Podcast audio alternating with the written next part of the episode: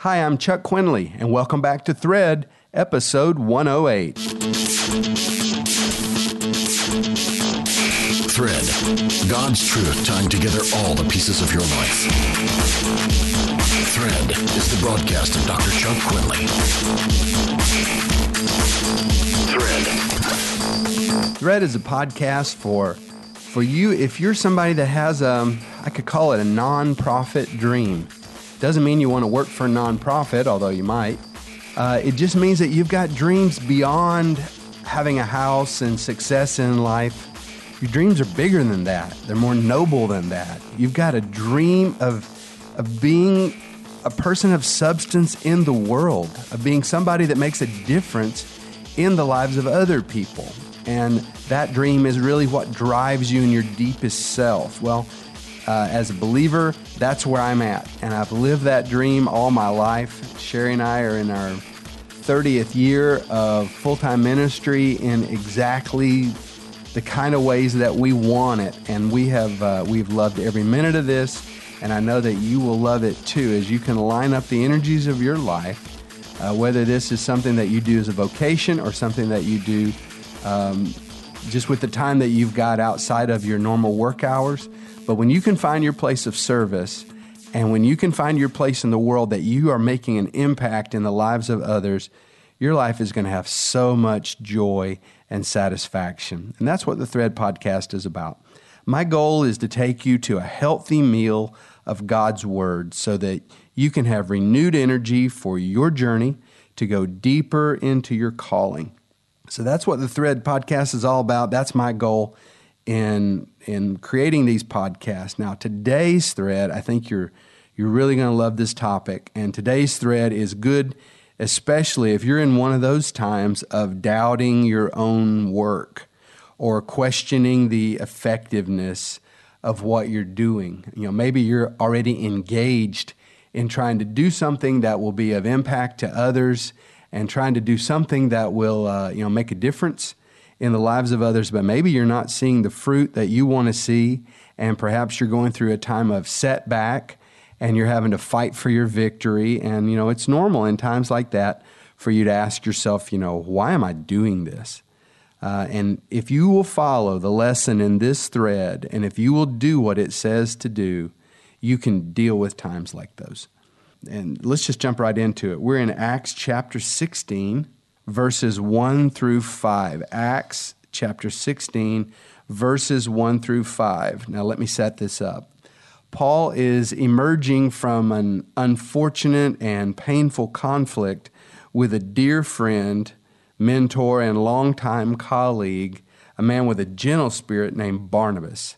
Uh, and they've, they've settled on the fact that they're not going to be able to keep working together because they, they just see things differently. And in particular, Barnabas was focused on, um, on ministry to the next generation. And Paul, you know, perhaps did not see the value of that ministry at the level that Barnabas did. And they had a lot of words, but you know, Barnabas is a wise man and he's a he's a man with a lot of fruit in his ministry, and Paul is is part of that fruit. It was Barnabas that brought Paul into the circle of believers. And now Barnabas has taken John Mark and is taking him off to nurture him and mentor him as a next generation leader. Paul strikes off on his own with a man named Silas. And Silas is another Jewish brother. He's from Jerusalem. He's a strong man. He's got bold faith, and he more matches Paul in uh, temperament and in perhaps energy. And so um, one of the things that we're going to see right here is one of the secrets to accomplishing things in life is simply to start. You know, Paul's had a setback.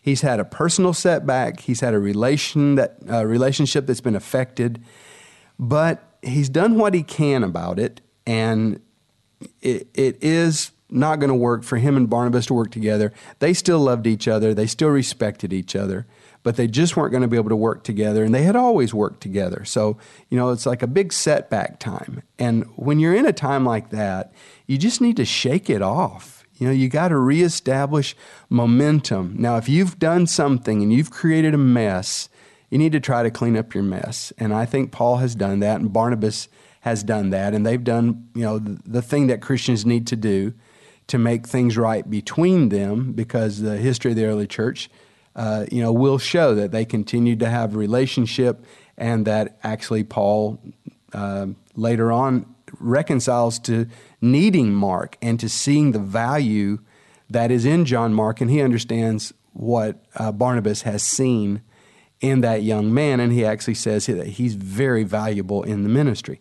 So, you know, there's some things recorded we didn't see, but the point that I'm trying to make is there's been a setback, everything got messed up, but Paul still has this this dream. He he's got in his mind um, a new ministry endeavor, a trip of many years. He's going to start in a general arc, and he's not going to plan it all out. He's going to respond to the circumstances along his way, and he's going to live out his life in this journey. And this, this circle trip that he starts on, it will take him years until he comes home because when he sees an opportunity in a town, he's just going to stay there six months, one year, two years, however long it takes. He's not moving until he knows that he has accomplished what he came to that place to accomplish. And then he'll move to the next place because Paul is a movement leader. But the number one step, the first step, uh, the secret to accomplishing big things is simply to start. And so initially, he and Silas just have to take up their backpacks and get their stuff and just start putting some miles behind them. They need to turn their back on Antioch and start walking. And they need to buy a ticket and on the the bus and the boat and the camel and the whatever all he had to move him around. Okay, he didn't have a bus, but he just needed to put some miles on the road, you know? Just get walking, just initiate the new action and do anything to break the icy hold of inertia. And you know from um, from physics, inertia is the the power that keeps objects at rest. You know, like if like right now beside me on my desk, I've got these. I've got a glass. It's got a drink in it, and I don't have to wonder where that glass is going to be the next time I look over there.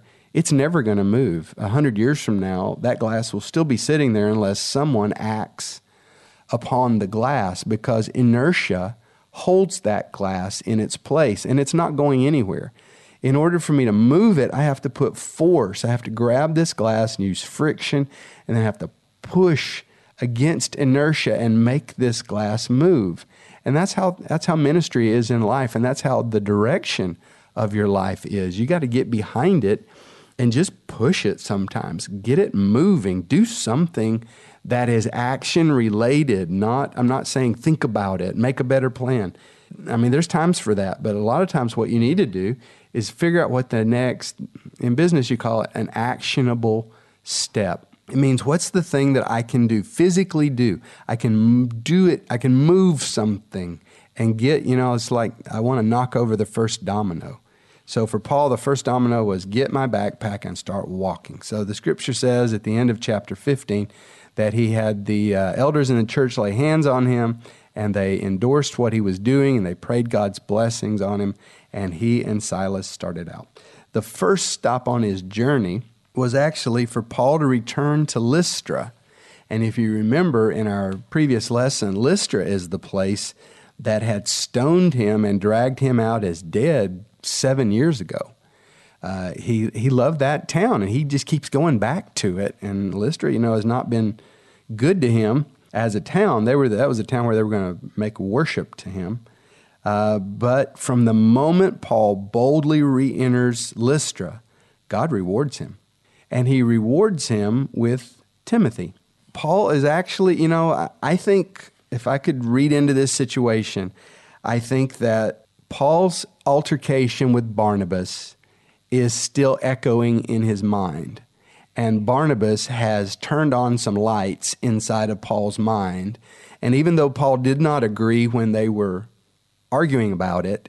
And in particular, he didn't think Mark was a worthy recipient of his energy, but he is now thinking a lot about the next generation. And he's he, this ministry trip actually completely changes from his previous ministry. Paul is starting to understand the law of the inner circle. And uh, That's important for him, but it's also important for the inner circle members. The law of the inner circle says simply that a leader's ability to achieve is directly related to the quality of people in his circle. Now, no one will follow you unless they see you as ahead of them in life. So if you're if you're struggling to lead a group of people and they just won't follow you, you need to understand you probably have the wrong group of people. You need to look for people that are younger than you and are farther behind in life than you are. Uh, water flows downhill, so we don't typically look to someone who's younger, less experienced, less in every you know human way of evaluating a person's wisdom. Um, you know, if someone's got less drive than we have, we're not going to follow that person. If they want to lead us, they're going to spend all this energy in it. We're not going with them. But if you will reach down there is always a generation behind you. You know, if you're only 15 years old, I promise you, if you would give your energy to 10 year olds, they would think you were like a rock star. So there is somebody out there for you to minister to. And if you will bring them into your inner circle, and if you will build them up and give them the skills that you have, because you can only give what you have. But when God gives you something, He's giving it to you so you can pass it on. And we need to find those people that God has called for us to pass our, our life's learning on to. And so Paul starts to understand this, I think, in a deeper way. And Barnabas has got him thinking about generational transfer. And Paul's ministry now shifts into an entirely new emphasis that is focused on elevating new leaders. In the past, it was mainly Paul doing all the you know, groundbreaking work. He was powerful in preaching, powerful as an evangelist, good in conflict, but now Paul is starting to see the need to focus more of his energy on the next generation. And in Timothy, God gives Paul his first son in the faith. And let's just read it real quick. Um, chapter 16, verse 1. Then he came to Derbe and Lystra, and behold, a certain disciple was there named Timothy he was the son of a certain Jewish woman who believed, but his father was Greek. And he was well spoken of by the brethren who were at Lystra and Iconium. Paul wanted to have him go on with him, and he took him and circumcised him because of the Jews who were in the region, for they all knew that his father was Greek. And as they went through the cities, they delivered to them the decrees to keep, which were determined by the apostles and elders at Jerusalem. He's talking about the, the letter from before. So the churches were strengthened in the faith and they increased in number daily. All right, well, let's talk about this for just a minute. In Timothy, Paul has his first son. And Timothy has second generation faith, which in those days was very rare and very precious because it meant that Timothy was not the first person in his family who believed.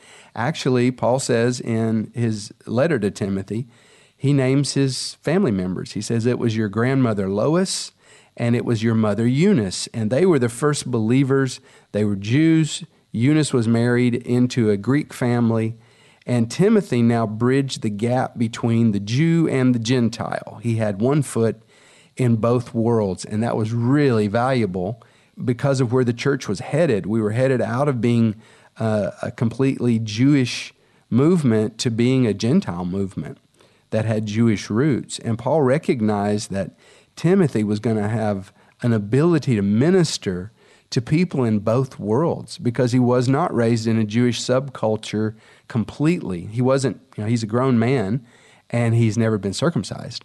So his father did not allow him to be pulled in by the by the women in the family into a Jewish world. And but Timothy is aware and his mother has discipled him and his grandma has discipled him and he's grown up knowing God's word and has had the you know the heritage of faith put into him. Now Paul recognizes that the battle with the Pharisees is far from over and he did not want the accusation that he was actively enticing Jews to abandon their culture and and the uh, the commands of the Jewish law and so he chose his battles carefully and he doesn't want to fight uh, those people. He wants to let his energy be not on conflict over that old issue because the Jerusalem church has already had a meeting.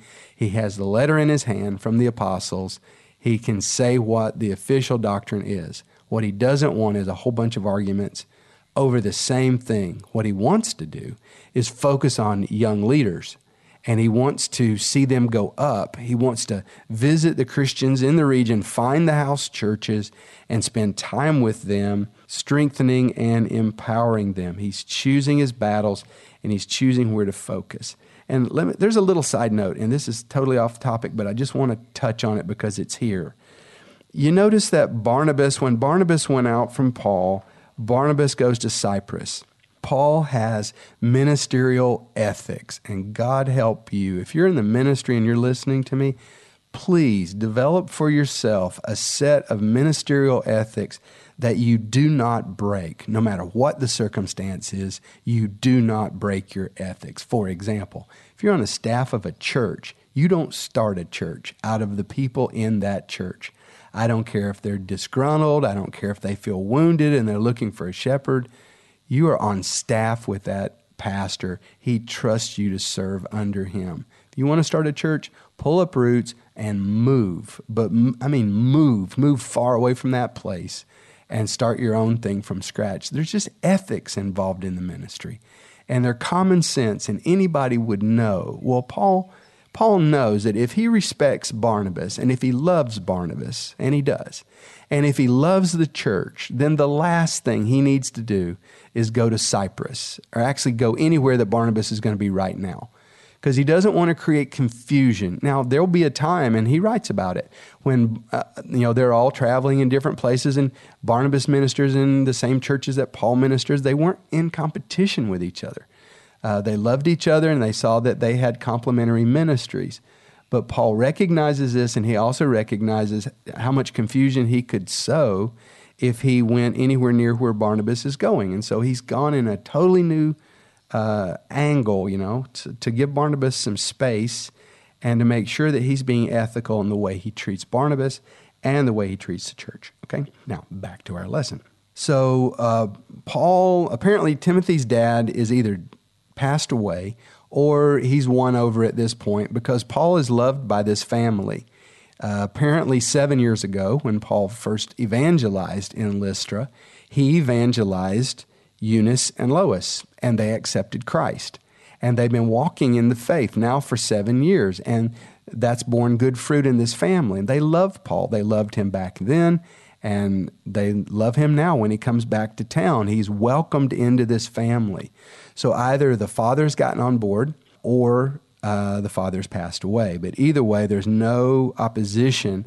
As Paul uh, says to Timothy, you need to be circumcised because the Jews are going to make a big issue over this.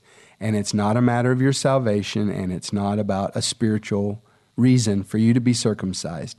But it will avoid a whole lot of conflict, and we can focus on Jesus and not on Judaism uh, if we can just do this. So, Timothy uh, consents, he's circumcised, and that lets the, the Jews know that he's following Jewish cultural traditions and needs. And then the Paul says, I want to take you, Timothy, under my wing, and I want to nurture and mentor the gifts of God in you. And Timothy wants this. Now, Timothy already has a reputation. You know, he's, he's a young man, but he's already known for his character, for his devotion to God, and, you know, let's not ever think that young people do not have real experiences with God. You know, I, I started walking with God when I was a teenager, and it was a, an up and down spiritual battle because of, you know, wanting to be popular and uh, having failings, um, just trying to fit in with other people and not knowing who I was myself. But it was still real, and God was wrestling with me, and I had tr- true conscience, and I saw the truth of sin in my own life. And, you know, there's a season in your life when you're not in the ministry yet, but God knows you. And you know God, and you're already called, whether you realize it or not. And God is working in your heart to bring out of you um, a heart for God and a love for people and a love for the work of God and uh, a kind of vision of life that values ministry to people over money. Um, and so Timothy's got that. Everybody sees that. Uh, they, you know, they, they see that he's called. The whole church can look at this young man and they see that he's a solid disciple. He knows God for himself. And the only thing he really lacks is experience. He just lacks experience and um, a man to mentor him. He needs someone to come into his life and boost him up. And uh, that's really what this lesson is about for me.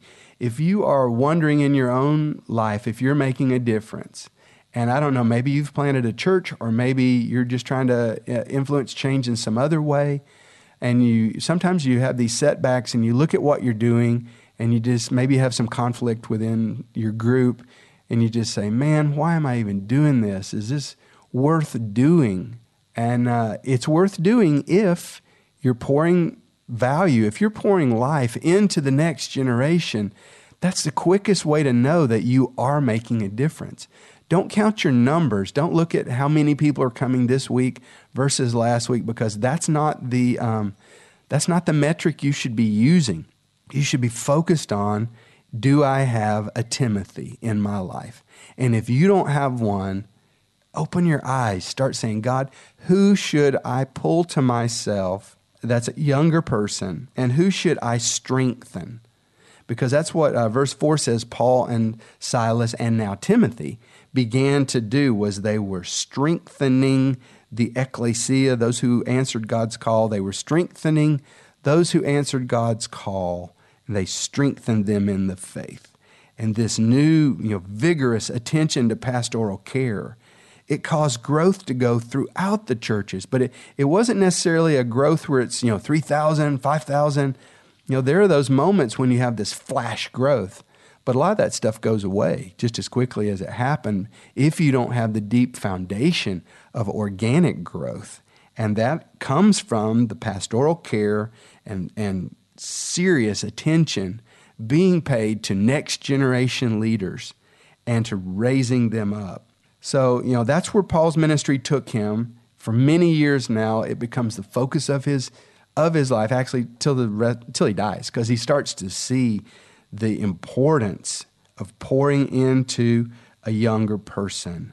And I just want to encourage you: look for a younger person, uh, not not generically. I'm trying to be good for younger people. No, a person. What is the name of a younger person. They may be related to you. They might be a nephew or niece, or you know, you may have somebody like that. But look for that person. In, and in order to make this happen, you're going to have to insert yourself in their life. You know, Timothy did not send an application to Paul and say, Please, would you come to Lystra and interview me? I'd like to serve as an intern in your ministry. Paul went to Timothy. Paul went into Timothy's family. And as Paul was was ministering, you know, he's looking and he's going, Look at that young man. You see the spark. That kid's got it. He knows he knows he's called. God's hand is on him. He's being used. I just need to give him what I know. And that's really all that you can do. You know, we just give people what we know, and you can't be possessive of these people because here's one more thing Timothy relationships are seasonal. By that I mean, you know, God brings them to us so we can give them what we know. Not just that, so we can stabilize and and build. Um, I think identity is the most important part of this. Help them see themselves differently.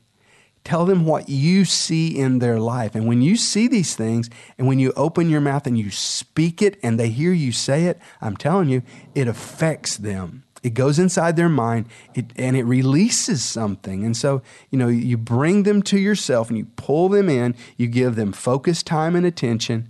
That means it's got to get on the calendar. You need to set up some kind of routine of being with those with those young people. And so you focus on your Timothy and you understand I don't own this person. They're not under my uh, authority as such. This is a seasonal relationship we're going to be connected for the rest of our lives. But they say the probably 90% of the impact of one life on another happens within the first two years of that relationship. So it's not like we cut off all relationships two years old, but it's we understand that we need to be establishing new relationships all the time because your biggest impact, you got to move around, your biggest impact uh, is going to be in those first uh, those first couple years. So you give them everything you can give them, and they take it in and they move higher. And when that happens, we just need to have the humility to understand we don't know everything, and they're going to need other voices too. And they're going to need to, to move and start listening to some other people and to shift off. Just understand you made your investment. You know, they're not going to be uh, chained to you for the rest of your life. Go find another Timothy sometimes you know it's a little disappointing when they when they do move on, and sometimes they don't. Uh, you know, like you never call, you never write. They don't. You know, they don't stay in touch with you the way you wish they would. But just know you made an investment in them, and that's the investment that you can count on your blue days when you're feeling uh, sad and down. So go find yourself a Timothy, and if you've had one and they moved on, uh, go find another one. And and ladies, you can do this too wow, the difference. I wish I had time to just tell you what it did in the lives of our kids when, uh, especially uh, our girls, when they were, say, 15, 14, very self conscious, and a 20 year old girl in ministry in our church would look at them and say, Hey, you want to come join me in my, and wow, you should see the lights go on inside of them. And, and, you know, like I can, as a parent, I can say, you don't need to get involved in, in boys, you know, relationships with boys and all these pretend marriages and pretend divorces. You just need to focus on growing up, stay with your friends. You know, I can say that and it and it will have some impact. But when a 20 year old girl puts her arm around, you know, my daughter and says, You're too valuable to give yourself to some other teenage boy when God's got a big future out there for you and I want you to promise me that you're going to choose your future over anything else. And, you know, that's impact. It does take a village to raise a child. And whatever side of that you're on, you know, if you've got, uh, if you've got a child that needs a mentor, go find somebody. Find somebody trustworthy and say, hey, would you spend just a little time with my son or my daughter? And uh, if you're in need of somebody to minister to, go look because they're everywhere. Okay, here's a discussion question for the website. How has mentoring worked in your own life? If it happened in your life, where did it come from? Who mentored you? How did it work? You know, how long did the relationship last? What did they do? Just, you know, just share a little bit from your own experience, if you don't mind. Uh, let us know what has worked in mentoring. We can all get some good ideas from you. And I want you to send me some questions, okay? So on the uh, Quinley.com, you just go Quinley.com slash questions, plural, and you'll see a little box there. You touch the button and start talking. Uh, record your call and leave your questions. We're going to develop that in the future and start answering your questions. Uh, also, if you're appreciating what you're finding in the Thread podcast, please help us spread the word. We put a lot of work into this, and it'll help if you will get behind us and help push the push the knowledge of uh, the podcast out there. And the two ways you can do that are first of all, go quinley.com slash iTunes and give us a rating at the iTunes store and a comment. And secondly, if you'll go quinley.com slash love and give us some love on Facebook, let people know about the Thread podcast. And we will appreciate that because we'll be growing. So that's all for this week. Look, expect God to use you. See you next time for more on Thread. Thread is the broadcast of Dr. Chuck Quinley. Log on to Quinley.com.